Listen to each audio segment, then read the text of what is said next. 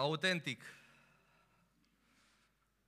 Continuăm seria de predici autentic, o serie care ne provoacă pe fiecare dintre noi, suntem provocați prin seria asta, o serie care mă încântă, mă entuziasmează, fiindcă cuvântul lui Dumnezeu pătrunde tot mai adânc în inimile noastre, în mințile noastre și noi devenim tot mai autentici prin cuvântul lui și prin seria aceasta de predici. Autentic. Am adus la mine două bagnote de 50 de euro. Așa. Acum, imaginați-vă că bagnota din mâna mea stângă e falsă. Bun? Iar bagnota din mâna mea dreaptă e adevărată. Dacă ți-aș da oportunitatea și ocazia, fie oricărui dintre voi, să alegeți una din bagnotele astea, pe care alege-o? Pe cea din mâna stângă care este falsă sau pe cea din mâna dreaptă care e adevărată?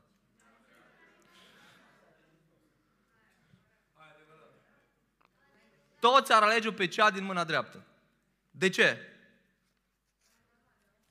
Are valoare. Simplu.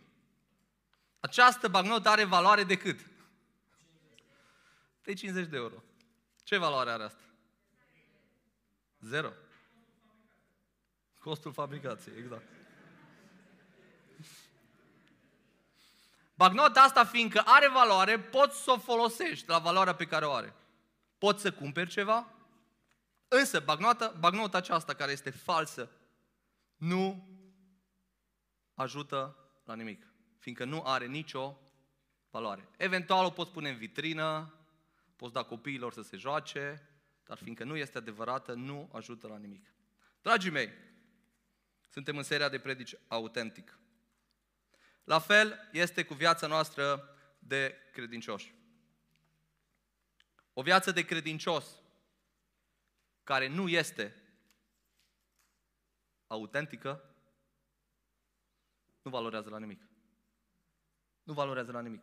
O viață de credincios care nu este autentică nu ajută la nimic. Ba mai mult, o viață de credincios care nu este autentică face foarte mult rău. Duce în eroare, înșală oamenii, zugrăvește o imagine greșită a tot ceea ce este cuvântul lui Dumnezeu, a tot ceea ce este viața de credință. Și nu știu câți dintre voi ați văzut, ați urmărit ultimele zile declarația lui Domnul ăsta, nu știu dacă îl cunoașteți, hai să vedem.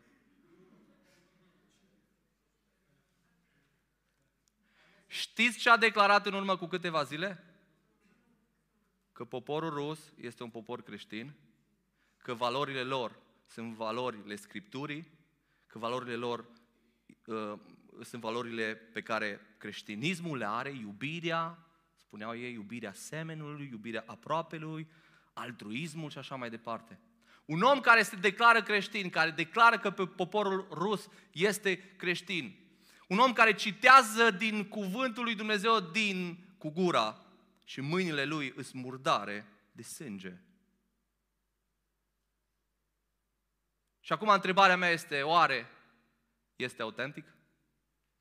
Credința lui Putin? Cu ce credeți? Cât de mult afectează mărturia unui om care, deși se declară creștin, nu trăiește o viață de creștin. Nu trăiește autentic viața de credință. O viață de credință falsă nu doar că distruge foarte mult mărturia bisericii, impactul bisericii, dar mai mult decât atât, îl dezonorează pe Dumnezeu. Îl dezonorează pe Dumnezeu.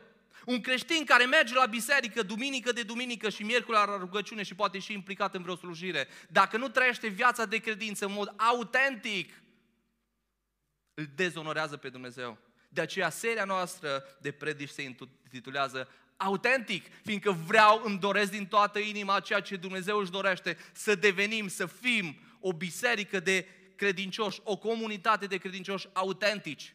Și cartea pe care o studiem, care este? 1 Ioan ne cheamă la autenticitate. Și o să vreau să facem un mic rezumat, o mică recapitulare. Vă mai amintiți ce am învățat din toată cartea până acum?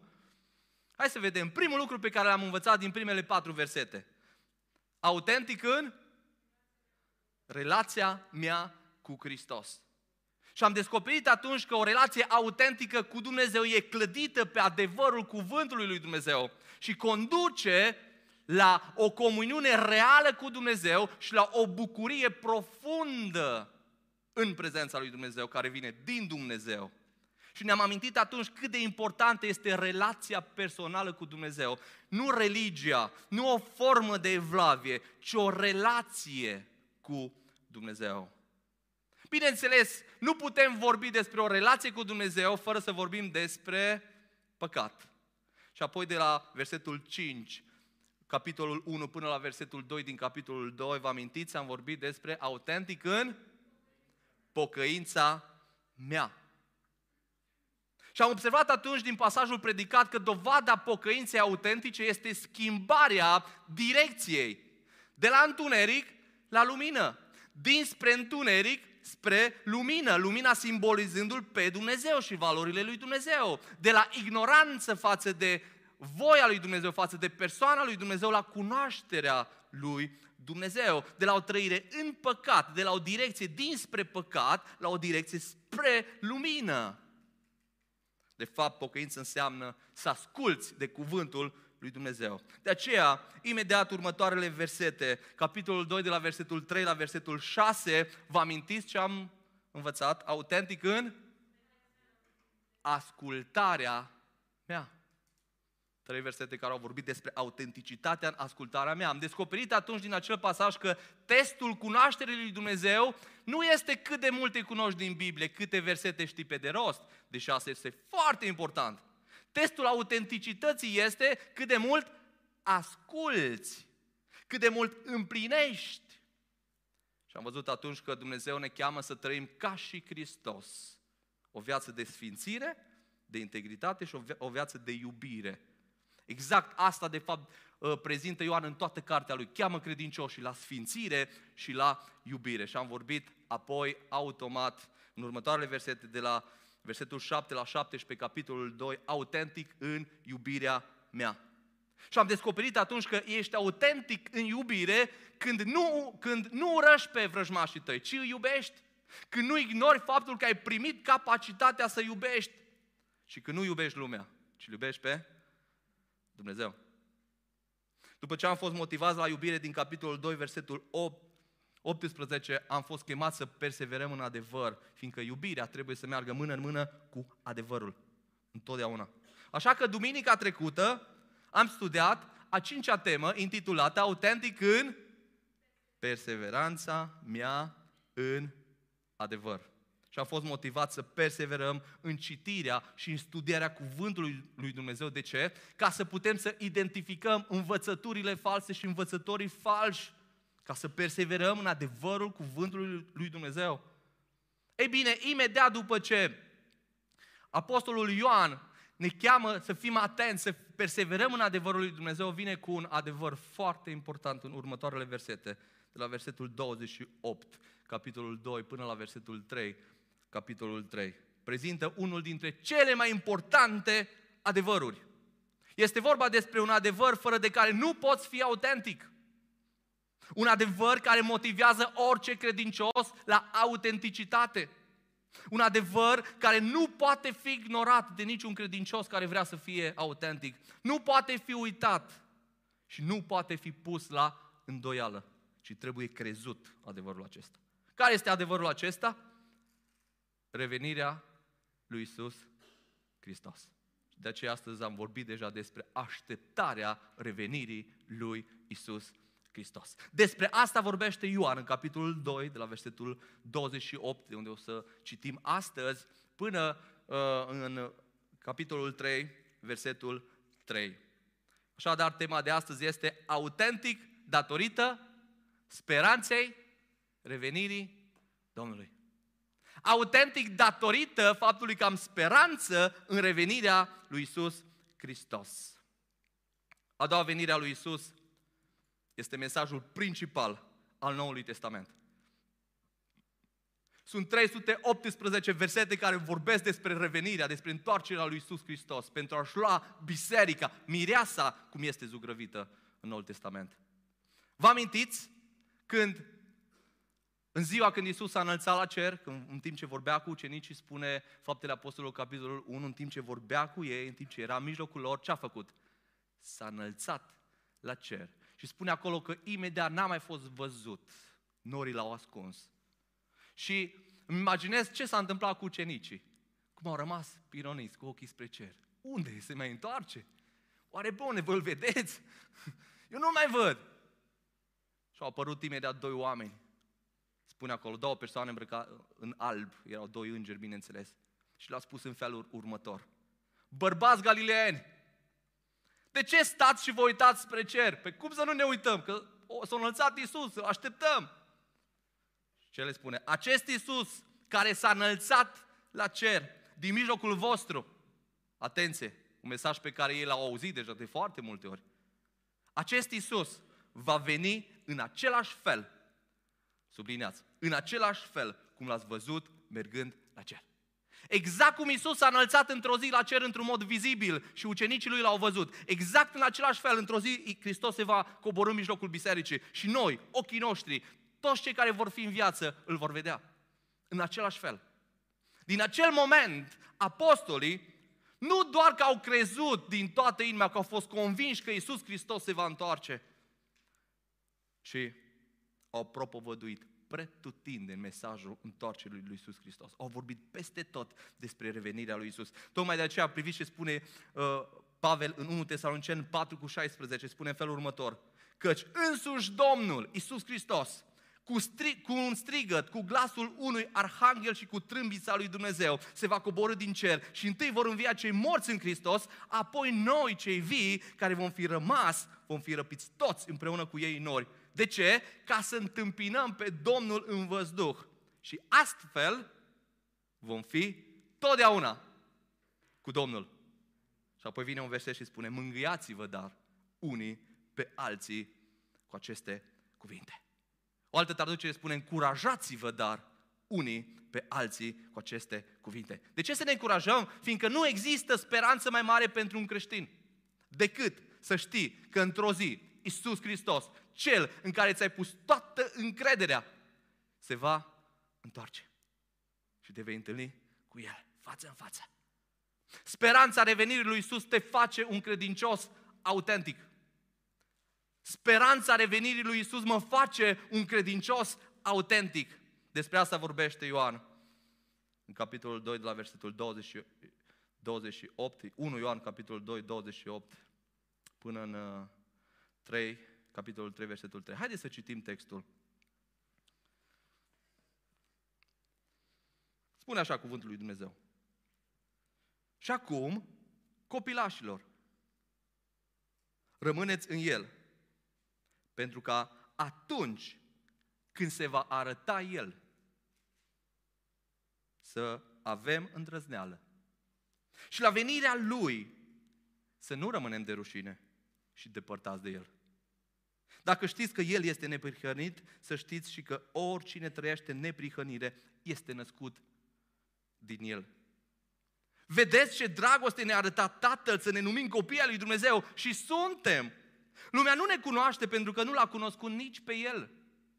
Prea iubiților, acum suntem copii ai lui Dumnezeu și ce vom fi nu s-a arătat încă, dar știm că atunci când se va arăta El, vom fi ca El, pentru că îl vom vedea așa cum este.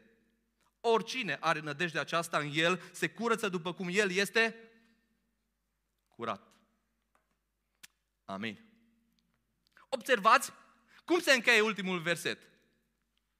Oricine are nădejde aceasta în el, adică oricine are speranța aceasta, și sublineați cuvântul oricine, are speranța aceasta, nădejdea aceasta în Isus Hristos, se curăță după cum El este curat. Cu alte cuvinte, oricine are speranța revenirii lui Isus va căuta să fie autentic. Fiindcă oricine e convins de revenirea lui Isus, oricine e convins de revenirea lui Isus, va trăi pentru Isus. Își va trăi viața pentru Isus. Știți de ce nu se întorc oamenii din lume la Hristos? Nu doar că, nu doar din cauza faptului că nu cred în moartea lui Isus, fiindcă majoritatea cred istoria. Nu cred în faptul că El se va întoarce. Nu cred în faptul că Iisus Hristos se va întoarce într-o zi cu putere, cu slavă, ca să judece lumea și să aducă răsplătire în viața tuturor celor care l-au primit și au crezut în El. Nu cred oamenii și de asta nu se întorc. Când le spui se va întoarce Iisus Hristos, să judece și să mântuiască pe cei care au crezut în El, să le ofere mântuirea. Oamenii nu cred. Dar, mergem mai departe. Știți de ce mulți credincioși nu-și trăiesc într-un mod responsabil viața de credință? Din același motiv. Ne-am obișnuit să auzim, Hristos va reveni, Hristos o să revină. Sau s-ar putea să nu mai prea vorbim despre revenirea lui Isus. Foarte mulți credincioși nu cred cu adevărat în revenirea lui Isus Hristos. Nu sunt convinși în inima lor că Isus Hristos într-o zi se va coborâ din cer exact în modul în care s-a înălțat și îl vom vedea față în față. Dragii mei, dacă vrem să formăm creștini autentici în biserică, atunci unul dintre mesajele centrale ale bisericii ar trebui să fie mesajul revenirii lui Isus Hristos. Isus Hristos se va întoarce. Noi îl așteptăm pe Isus Hristos. De aceea reține titlul predicii de azi. Speranța în revenirea lui Isus te face autentic.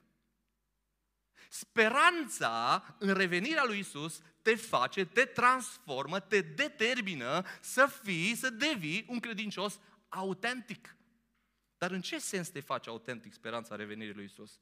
În primul rând, hai să vedem trei lucruri pe care le descoperim din pasajul acesta. Speranța în revenirea lui Isus te responsabilizează să perseverezi în intimitatea ta cu Isus Hristos.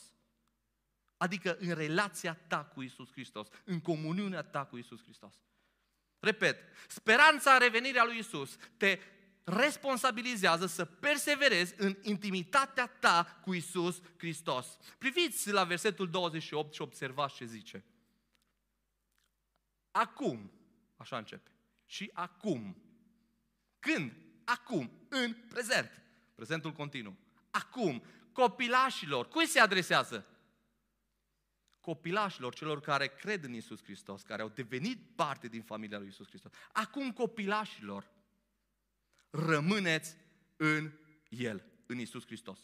Observați aici ideea de a persevera în El, în Isus Hristos, adică în relația noastră cu El, în comuniunea noastră cu El, în ascultarea noastră. Dar de ce? Priviți ce spune versetul. Pentru ca, iată că urmează motivul, pentru ca atunci când se va arăta El, adică atunci când va reveni El. Ce să fie atunci? Atunci când va reveni El, să avem îndrăzneală. O altă traducere spune să avem încredere. Și la venirea Lui să nu rămânem de rușine și depărtați de El. Observați? Ioan vorbește despre speranța în revenirea Lui care îl determină să fie atent, să fie responsabil. Observați că Ioan nu, nu pune problema dacă va reveni Isus. Nu discută despre asta. Și el spune, când va reveni Isus, noi trebuie să fim găsiți în El, făcând tot ce El ne-a cerut să facem, adică responsabil. Cu alte cuvinte, faptul că suntem convinși că Isus se va întoarce nu ne permite să rămânem indiferenți, ci ne responsabilizează să perseverăm în Isus Hristos. Dragul meu, preocuparea noastră a credincioșilor nu trebuie să fie când vine Isus, hai să socotim.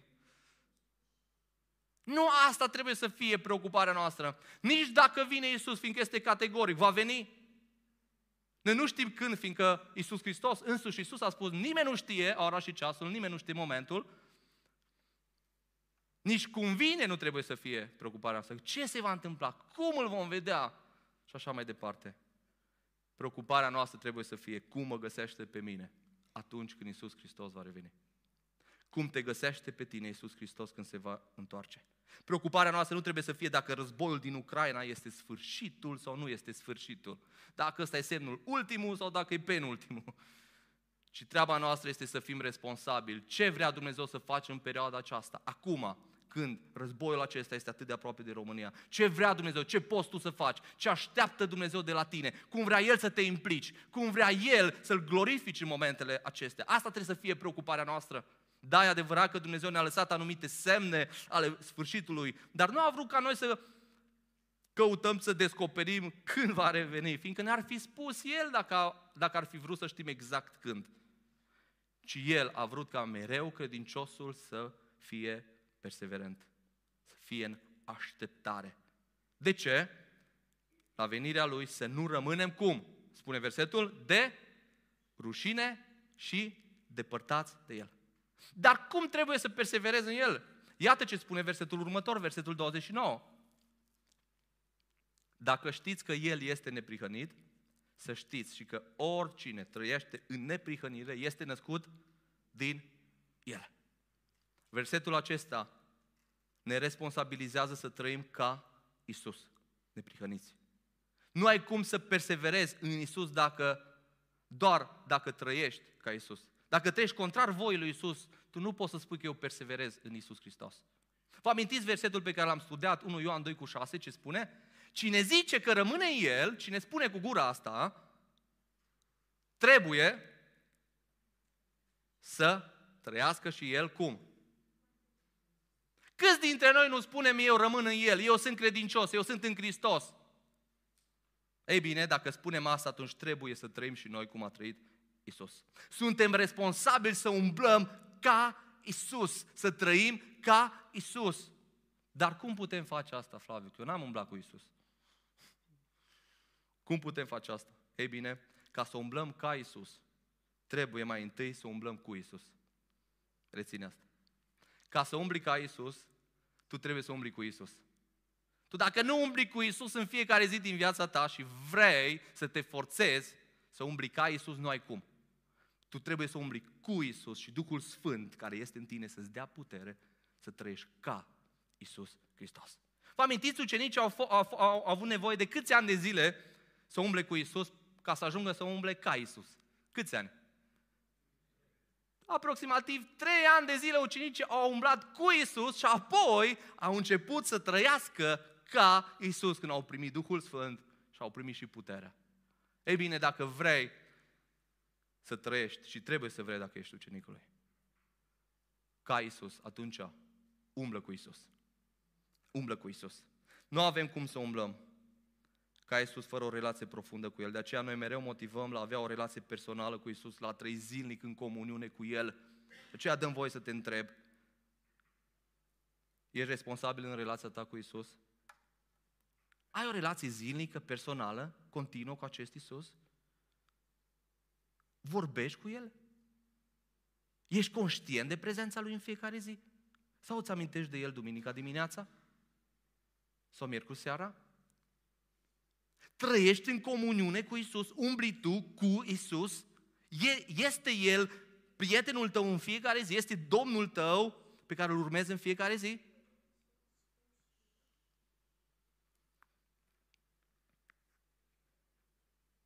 Dacă nu ai avut un moment până azi de primirea lui Isus, azi poți să-L primești. Isus Hristos este aici astăzi, nu ca să te judece și să te mântuiască. Tocmai de aceea ai harul și avem harul să ascultăm din nou. Că El se va întoarce și că noi trebuie să umblăm cu El în fiecare zi. Trebuie să fim responsabili, să perseverăm în intimitate cu El, în relația cu El. De ce? Speranța în revenirea lui Isus te responsabilizează să perseverezi în intimitate cu Isus. Când știi că Isus se va întoarce, atunci tu vei vorbi în fiecare zi cu El, abia aștepți să-L întâlnești. Fiindcă îl iubești, fiindcă ți-e dor de El, fiindcă vrei să-L cunoști tot, de mai, tot mai aproape și tot mai profund. Iar în al doilea rând, reține, te rog, speranța în revenirea lui Isus te încurajează să perseverezi în identitatea ta de fiu. Speranța revenirii a lui Isus te încurajează să perseverezi în identitatea ta de fiu, care ai primit-o atunci când ai crezut în Isus Hristos.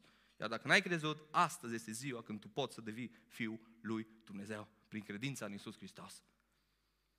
A fost o vreme în care, în orașul în care am crescut, un oraș foarte mare și frumos, Turda, și în biserica în care am crescut și am copilărit, mă simțeam foarte mândru când cineva mă întreba, mă copile, tu de cu ești?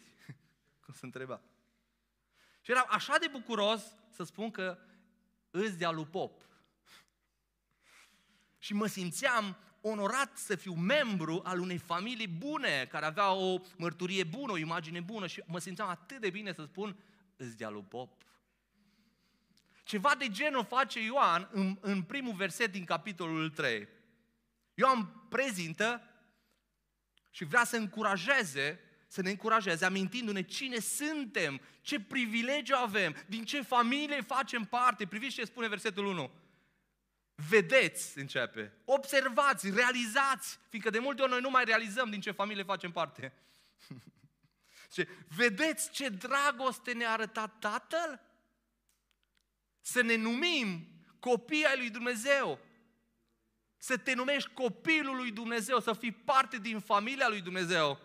Și suntem, atenție, nu doar te numești, ci ești, dacă l-ai primit pe Hristos. Nu doar ne numim, ci suntem, spune Ioan. Lumea nu ne cunoaște pentru că nu l-a cunoscut nici pe El. Ceea ce ne transmite Dumnezeu prin Ioan sunt următoarele cuvinte. Fii încurajat de identitatea pe care o ai, pe care ai primit-o datorită dragostei lui Dumnezeu. Fii încurajat de cine ești tu în Hristos. Bucură-te! Disfrută, dacă vrei. Desfătează-te în limba română. Apropo, am găsit traducere la disfrută, desfătează. Am căutat de ceva ani de zile traducerea. Desfătează-te în Hristos, în identitatea pe care Dumnezeu ți-a dat-o. Ce, vedeți ce dragoste ne-a arătat Tatăl, ce dragoste ai primit din partea Tatălui, să te numești, să fii copilul lui Dumnezeu. Atenție, tu nu mai ești copilul lui Ion, lui Vasile, lui Marcel, lui Viorel, ci ești copilul lui Dumnezeu. Ești dintr-o familie regală. Ești prinț, ești prințesă. Familia ta nu este una oarecare, ci este familia lui Dumnezeu. Este cea mai minunată familie care are ca tată pe Dumnezeul omnipotent, omniscient, Dumnezeul suveran, Dumnezeul plin de dragoste, plin de bunătate, plin de îndurare. Un astfel de tată avem. Și poate zice, o, oh, Flaviu, dar cei din jur nu mă recunosc că eu cine spui tu că îs. Dar iată ce spune Ioan. Nu-ți face griji dacă lumea nu te recunoaște, fiindcă nici pe Isus nu l-a recunoscut. Vrei să te recunoască pe tine când pe Isus nu l-a recunoscut? De aceea bucură-te de cine ești în Isus Hristos. Fii încurajat de cine ești în Hristos. Dar nu te opri la asta, ci caută să perseverezi în această identitate pe care Dumnezeu ți-a dat-o prin har, nu prin merit. Exact asta spune Ioan în versetul 2 din capitolul 3. Priviți ce spune următorul verset. Prea iubiților, acum, observați din nou, acum suntem copii al lui Dumnezeu. Dar atenție, ce va fi nu s-a arătat încă. Dar știm că atunci, când se va arăta El, se va întoarce. Vom fi cum? Ca El. Pentru că îl vom vedea așa cum este. Vei pune mâna pe Isus și îl vei vedea așa cum este. Wow! Observați că versetul acesta zice că deși suntem copii de Dumnezeu, totuși trebuie să așteptăm cum? Cu răbdare. Suntem în proces, suntem în șantier, în lucru așteptăm pe Iisus Hristos să vină, fiindcă într-o zi ne vom întâlni cu El și vom fi ca El. Vom primi trupuri de slavă și vom fi perfecți în Hristos, o eternitate. Nu vom mai îmbătrâni. Wow! Nu va mai fi nevoie de farduri, de... Nu va mai fi nevoie să mergi la sală, la sport. Nu! Dar ce este de făcut până atunci? Perseverează în identitatea pe care o ai. Priviți ce spune versetul 2, prima parte, prea iubiților, acum suntem copii lui Dumnezeu. Când suntem? Nu vom fi în ziua aceea, ci acum suntem. Ce înseamnă asta? Trebuie să trăim acum și în fiecare zi ca și copii lui Dumnezeu. Trăiește ca și copil de Dumnezeu. Acum trăiește ca și copil de Dumnezeu. Astăzi, mâine, poi mâine, în fiecare zi de luni până duminică, trăiește ca și copil de Dumnezeu acolo unde ești. Trăiește, bucură-te de dragostea lui Dumnezeu pe care ai experimentat-o, de identitatea pe care El ți-a dat-o. Fii încurajat să perseverezi în identitatea de fiu, deoarece într-o zi El se va întoarce și vei deveni pe deplin ca El. Ca El. Nu-ți fie rușine de identitatea ta, de pocăit, ci fii mândru. Amintiți-vă cuvintele lui Iisus, Matei 5 cu 11. Ferice va fi de voi.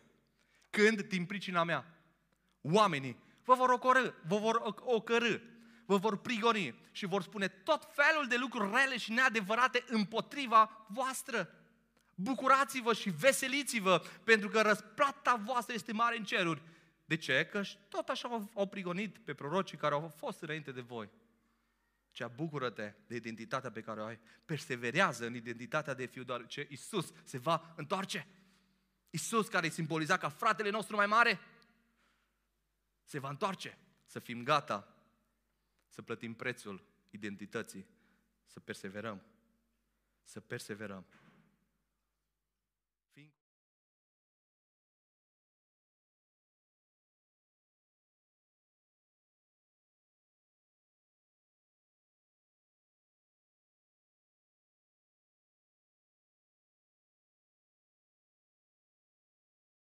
Te motivează să perseverezi în integritate. Speranța în revenirea lui Isus te motivează să perseverezi în integritate. Observați ce spune versetul 3. Oricine are nădejdea aceasta în el se curățește. După cum el este curat. Oricine are speranța revenirii lui Isus se curățește, adică trăiește în integritate. Și acum dați-mi voie să vă întreb, câți dintre voi așteptați revenirea lui Isus și sperați în revenirea lui Isus? Aproape toți. Nu știu dacă asta a spus la momentul când a fost, fost provocați, că ce așteptați în viitor. Dar, dragii mei, asta e cea mai mare așteptare a creștinului. Cea mai mare așteptare. Nu-i să reușești să-ți cumperi o casă, nu-i să-ți vezi copiii însurați, să-ți îmbrățișezi nepoții, și asta e un lucru fain, cea mai mare așteptare a noastră ca și credincios este să-L vedem pe Isus, să ne întâlnim cu Mântuitorul nostru, cu Domnul nostru, cu Isus Hristos. Versetul acesta ne zice că oricine are speranța aceasta, așteptarea asta a revenirii lui Isus Hristos, devine motivat să trăiască în integritate, să trăiască o viață sfântă, după exemplul lui Isus. Fiindcă El are speranța că într-o zi mă voi vedea cu Isus și nu-mi permit să trăiesc oricum. Speranța aceasta ne motivează. Nu există motivație mai mare, dragii mei, decât speranța. Nu există.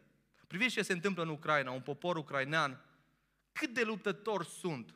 A rămas uimit să văd și femei care merg acolo să lupte și pare cât de unit observăm noi că e poporul acesta, din afară, bineînțeles. Oare ce determină să lupte acolo? Ce determină? Speranța. Speranța că într-o zi se va termina războiul cu bine. Speranța că vor reuși să protejeze țara lor. Speranța îi ajută să meargă înainte. Pe orice om, speranța îl ține în viață. Pe orice om, speranța îl ține în viață. Când cineva și-a pierdut speranța, nu mai are motiv să trăiască. Cu atât mai mult pentru credincioși. Speranța revenirii lui Isus. Reține, te rog, nu există motivație mai mare pentru credincios decât speranța revenirii lui Hristos. Nu există motivație mai mare decât să știi că într-o zi tu și eu ne vom întâlni în persoană cu Domnul Isus Hristos. Aceasta este cea mai mare speranța noastră. Când înțelegi și crezi din toată inima că într-o zi vei sta față în față cu Domnul Isus Hristos, vei declara război păcatului, când știi că cel care a murit pentru tine la Golgota a coborât din cer, s-a smerit, se va întoarce să te ia cu el, să-și petreacă eternitatea cu tine, vei deveni motivat să lupți până la sânge cu păcatul. Fiindcă nu-ți permiți să trăiești în păcat când știi ce a făcut El pentru tine. Și când știi că El se va întoarce. De aceea, dragul meu, fi motivat de revenirea lui Isus și trăiește integru. Elimină orice păcat din viața ta și pocăiește-te. Întoarce-te cu fața spre Dumnezeu. Nu fi preocupat de faptul când va reveni Isus, ci de cum îl vei întâmpina cum te va găsi. Și în 1 Tesaloniceni, capitolul 5, cu versetul 1, începând Pavel, spune felul următor. Cât despre vremul și sorace, n-aveți trebuință să vi se scrie, fraților. Pentru că voi înși vă știți foarte bine că ziua Domnului va veni cum? Ca un hoț, așa prezintă Biblia ziua Domnului, adică nimeni nu va ști când. Ca un hoț, noaptea, când vor zice pace și liniște, atunci o prăpădenie neașteptată va veni peste ei, ca durerile nașterii peste femeia însărcinată și nu va fi chip de scăpare. Dar voi, fraților, nu sunteți în întuneric pentru ca ziua aceea să vă prindă ca un hoț, adică nepregătiți de data aceasta. La asta se referă. Voi toți sunteți fii ai luminii și fii ai zilei.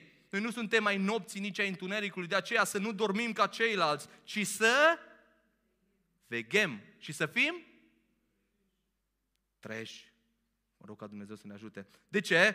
Că cei ce dorm, dorm noaptea și cei ce se îmbată, se îmbată noaptea. Dar noi, care suntem fii ai zilei, să fim treji, să ne îmbrăcăm cu platoșa credinței și a dragostei și să avem drept coif nădejdea mântuirii, fiindcă Dumnezeu nu ne-a rânduit la mânie, ci ca să căpătăm mântuirea prin Domnul nostru Isus Hristos, care a murit pentru noi, pentru ca fie că veghem, fie că dormim, aici se referă fie că rămânem în viață, fie că mergem din viața aceasta, să trăim împreună cu El. De aceea, din nou, încurajați-vă, mângâiați-vă și întăriți-vă unii pe alții, cum și faceți în adevăr. Fii încurajat că Isus se va întoarce. Fii încurajat, Isus se va întoarce. Ce ar fi să spui celui de lângă tine? Fii încurajat, Isus se va întoarce.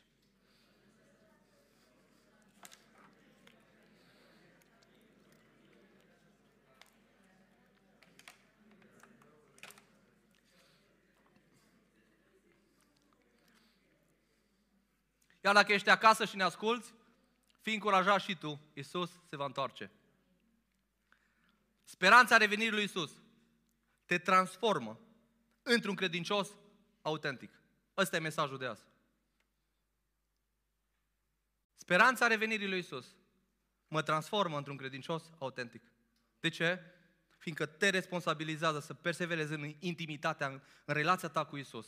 În al doilea rând, te încurajează să perseverezi în identitatea ta de fiu pe care ai primit-o. Și în al treilea rând, te motivează să perseverezi în integritate, în sfințenia ta, pentru a glorifica pe Dumnezeul celor care se va întoarce, pe Hristos. De aceea, haideți să mergem la partea practică. Întrebări aplicaționale. Prima întrebare. Ai cu adevărat speranță că într-o zi Isus se va întoarce? Sau nu mai crezi? Ai cu adevărat speranță în inima ta? Atunci când îți este greu sau când îți este bine, mai te gândești tu cu speranță că Isus Hristos se va întoarce? Doi. Aștepți revenirea lui Isus sau aștepți vremuri mai bune?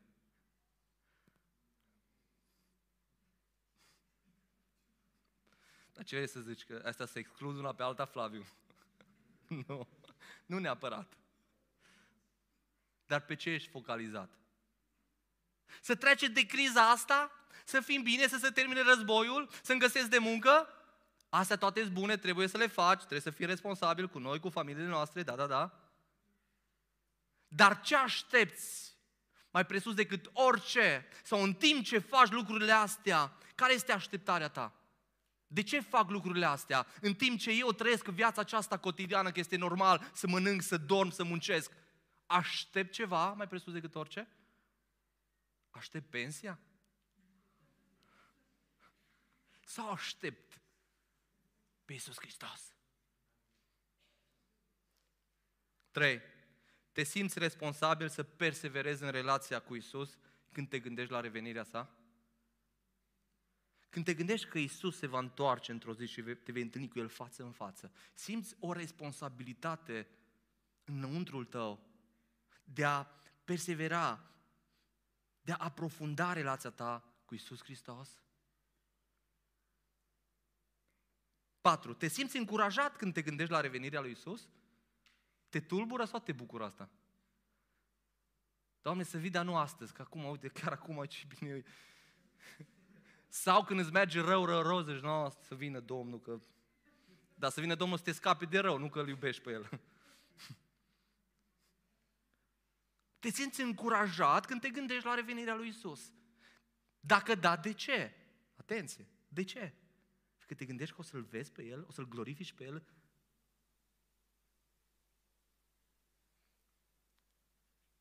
Cinci, te simți motivat de revenirea lui Isus să trăiești în integritate?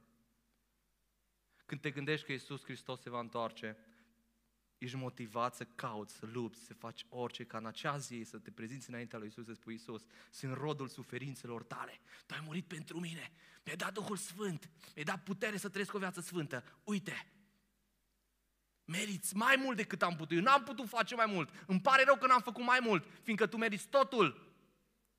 Ești motivat să trăiești o viață sfântă pentru, că, pentru gloria Lui? Dacă răspunsurile tale, majoritatea sunt nu, atunci înseamnă că îți lipsește speranța revenirii lui Isus. Și poți să o recuperezi, poți să o întărești astăzi, poți să investești în ea. Poate ai neglijat până astăzi faptul acestui eveniment, întoarcerea lui Isus, care este real, care se va întâmpla, care este inevitabil. El va veni, va fi. Și poate astăzi vrei să iei în serios, să te gândești în mod serios că Iisus Hristos se va întoarce. Acum 2000 de ani oamenii nu mai credeau că Iisus nu, nu mai credeau, foarte mulți care aveau legea Vechiului Testament sau credeau sau nu înțelegeau unii. Dar mulți au pierdut speranța că va veni un mântuitor, foarte mulți. Astăzi mulți creștini pierd speranța că Iisus se va întoarce. De aceea te chem astăzi să faci trei lucruri, trei aplicații practice. În primul rând, prețuiește venirea lui Isus prețuiește venirea lui Isus. Ce înseamnă asta? Așteaptă revenirea lui Isus. Așteaptă, gândește-te la ea, la ea. Studiază din Biblie verse, oprește-te asupra versetelor care îți promit, îți vorbesc despre revenirea lui Isus. Lasă-te încuraja și încrede-te în promisiunile lui Isus că se va întoarce. Așteaptă, prețuiește revenirea lui Isus. Mi-amintesc perioada aceea când am fost prieten cu Alina înainte de căsătorie, ea în România fiind eu în Spania și au fost câțiva ani de zile buni, cât de mult așteptam să ne întâlnim. Și în timpul acela vorbeam și vorbeam mult, prea mult. Prețuiam să ne întâlnim. Prețuiește revenirea lui Isus. Așteaptă revenirea lui Isus. Doi, pregătește-te pentru revenirea lui Isus. Pregătește-te. Ce înseamnă asta? Fii responsabil și veghează. Întotdeauna când cuvântul lui Dumnezeu vorbește despre întoarcerea lui Isus, întotdeauna găsim termenul vegheați, vegheați, vegheați, fiți vigilenți, așteptați, fiți pregătiți. Fii responsabil și veghează să rămâi în Hristos. Asta ne-a cerut pasajul. Veghează, fii responsabil să rămâi în Hristos. Fii responsabil și veghează la trei lucruri ca ucenic al lui Isus, pe care noi le știm. Închinarea ta. Veghează la închinarea ta. Închinarea ta nu înseamnă duminica, dragul meu. Ăsta este un moment de închinare extraordinar, când biserica se adună și se închină lui Hristos. Dar închinarea ta înseamnă în fiecare zi. Când tu împlinești voia lui Dumnezeu, tu te închini lui Dumnezeu. Închinare înseamnă când te oprești în odăiță la tine și te rogi și vorbești cu Dumnezeu, cu Mântuitorul tău. Atenție, fii responsabil, veghează asupra inimii tale. Închinarea ta trebuie să o dai numai lui Dumnezeu. Fii responsabil și veghează asupra umblării tale ca și credincioși, ca și ucenici al lui Isus, noi trebuie să umblăm ca și Isus. Evaluează-ți întotdeauna trăirea, umblarea, atitudinea, cuvintele, trăirea, faptele. Vezi dacă sunt după cuvântul lui Dumnezeu. Veghează, fii responsabil și veghează asupra trăirii tale, dragul meu. Și dacă un frate vine și te, te trage de mânecă și spune, hei, vezi că aici nu e ok ce faci. Uite ce spune cuvântul. Fii zmerit și spune mulțumesc. Mulțumesc că mă ajuți să veghez asupra umblării mele fiindcă eu îl aștept pe Hristos. Și trei, fii responsabil și veghează asupra slujirii tale. Veghează la slujirea ta. Fă prioritate din lucrarea lui Dumnezeu. Dragul meu, Tu ai un scop pe pământ, Dumnezeu a pus niște daruri speciale, ai o chemare. Noi nu suntem pe pământul acesta să trăim doar așa ca și creștini. Și noi avem o chemare sfântă, noi avem o misiune, noi avem un mandat. Și trebuie fiecare dintre noi să vedem în trupul lui Hristos care sunt responsabilitățile noastre, care sunt darurile pe care Dumnezeu le-a pus în noi și cum putem să slujim biserica, cum să aducem zidire în biserică și cum să consolidăm împărăția lui Dumnezeu. De aceea, fă toate lucrurile astea. 3. Proclamă mesajul revenirii lui Isus. Proclamă mesajul revenirii lui Isus. Grăbește venirea lui Isus predicând Evanghelia. Există un singur mod, cel puțin pe care îl înțelegem noi din Biblie, că putem grăbi venirea lui Isus. Știi care? Să predicăm Evanghelia. Să facem ca Evanghelia să meargă cât mai repede. Fiți atenți ce spune Marcu 13 cu 10. Și aici tot contextul vorbește de vremea sfârșitului, bun? Iisus Hristos vorbește și vine la un moment dat și spune, înainte să, să vină sfârșitul, să fie sfârșitul, mai întâi trebuie ca Evanghelia să fie propovăduită tuturor neamurilor. Întrebare. Ucenicii au înțeles asta? Nu au înțeles din prima, dar au înțeles. De ce?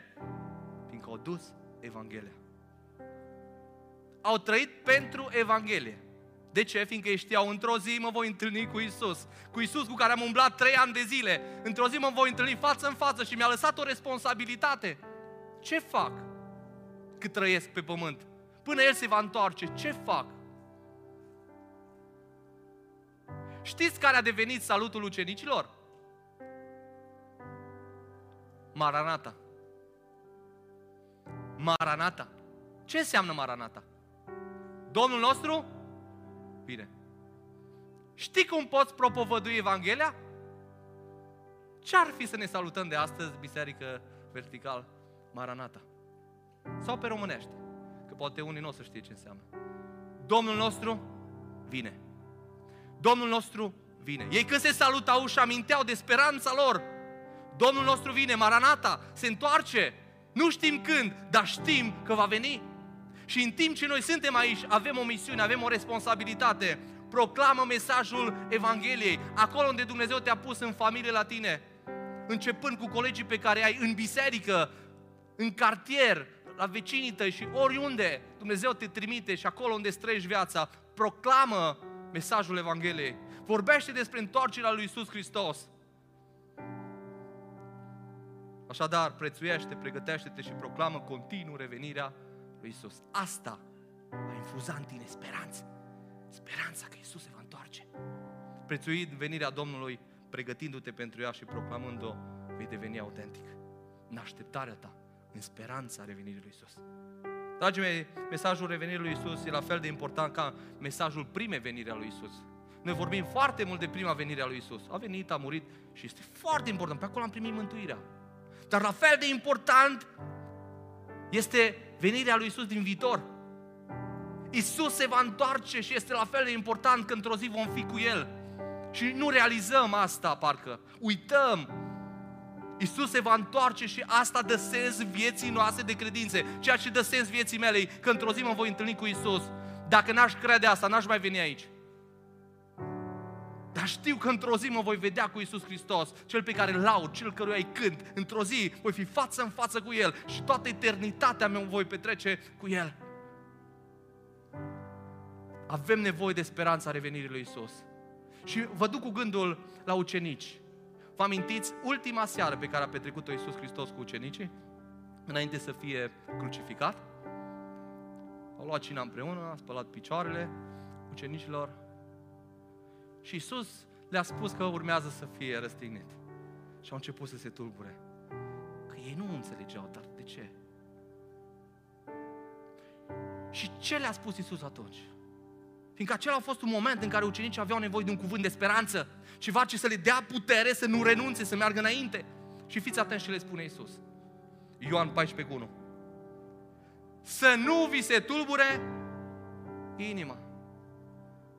Mâine o să mă vedeți lovit, biciuit, crucificat, eu, Domnul vostru, care am putut să fac atâtea minuni. Să nu vi se tulbure inima.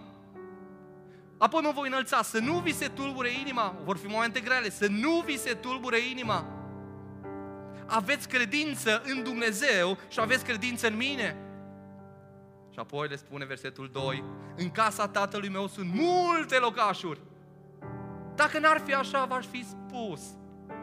Eu mă duc să vă pregătesc un loc. Unde mă duc? Iisus a dus să-ți pregătească un loc în cer. Iisus a dus să-ți pregătească un loc în cer. Iisus este acolo în cer acum să-mi pregătească un loc. Nu știu cum va arăta, dar știu că Iisus îl va pregăti. Și dacă Iisus îl va pregăti, va fi un loc perfect. Și mai departe, ce le spune ucenicilor? Și după ce mă voi duce și mă voi pre- vă voi pregăti un loc, ce voi face? Mă voi întoarce. Mă voi întoarce. Nu uitați că mă voi întoarce. Și vă voi lua cu mine. De ce? Că acolo unde sunt eu, să fiți și voi.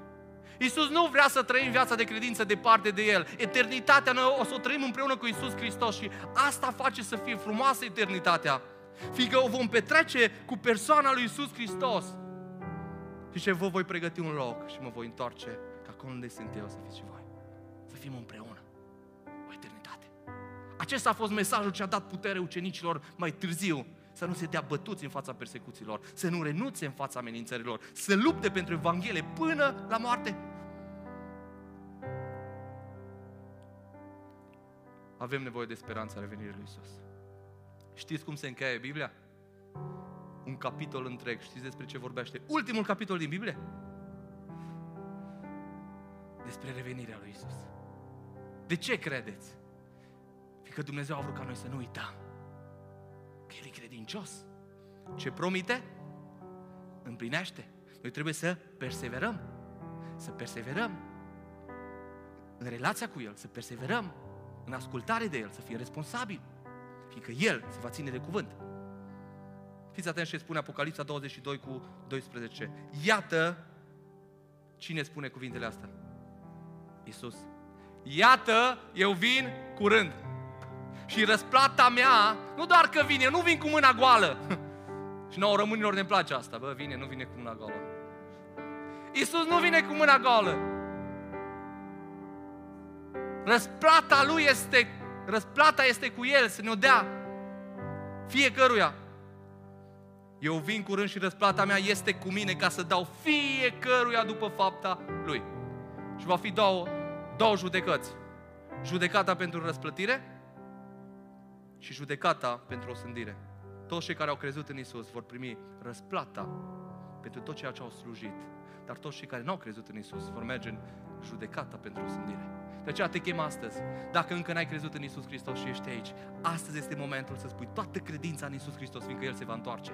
Nu știu când, dar se va întoarce. Și dacă nu se va întoarce în generația aceasta, noi vom muri toți și ne vom întâlni față în față cu El. Exact asta spune Pavel. Pavel era în închisoare. Urma să fie omorât.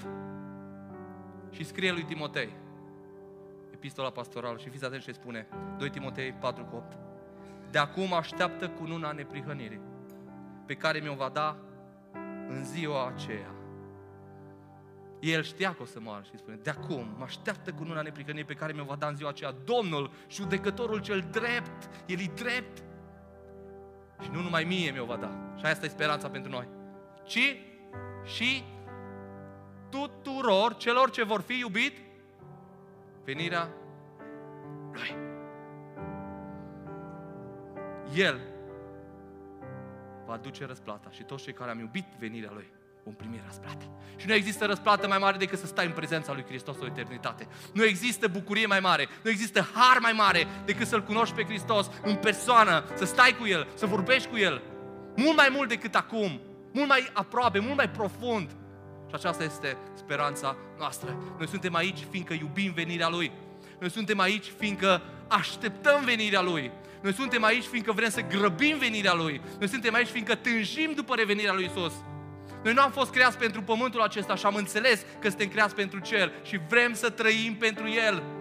În curând Isus va reveni să ne ia acasă. Biserică, mireasă lui Hristos. Isus vine curând. și ne ia la cer. Acolo nu va mai fi plâns, nu va mai fi lacrimă, nu va mai fi nimic spurcat și întinat. Nimic. Acolo există o viață perfectă, așa cum Dumnezeu a gândit-o în grădina de noi. Acolo vom ajunge toți cei care ne-am pus încrederea în Isus Hristos și care l-am urmat. Toți cei care au fost ucenicii lui Isus. Nu merită să trăiești viața pentru El? Nu merită să speri, să te gândești, să aștepți venirea lui Isus? Ba da. De aceea haideți ridicați în picioare. Cu toată inima noastră. Să cântăm și să spunem, da, chiar în curând. În curând. Nu știm când. Poate că vom fi ultima generație. Poate fi în seara asta. Poate fi mâine. Poate fi peste un an, peste doi. Nu știm. Dar El va reveni. Noi credem asta fiindcă a promis. El este credincios. Da, chiar în curând vom vedea toți pe mirele. Cât știți cântecul ăsta? Haideți să celebrăm din toată inima faptul că Isus Hristos se va întoarce. Crede asta, dragul meu. Amintește-ți de adevărul ăsta. Bucură-te de asta, fiindcă Isus se va întoarce.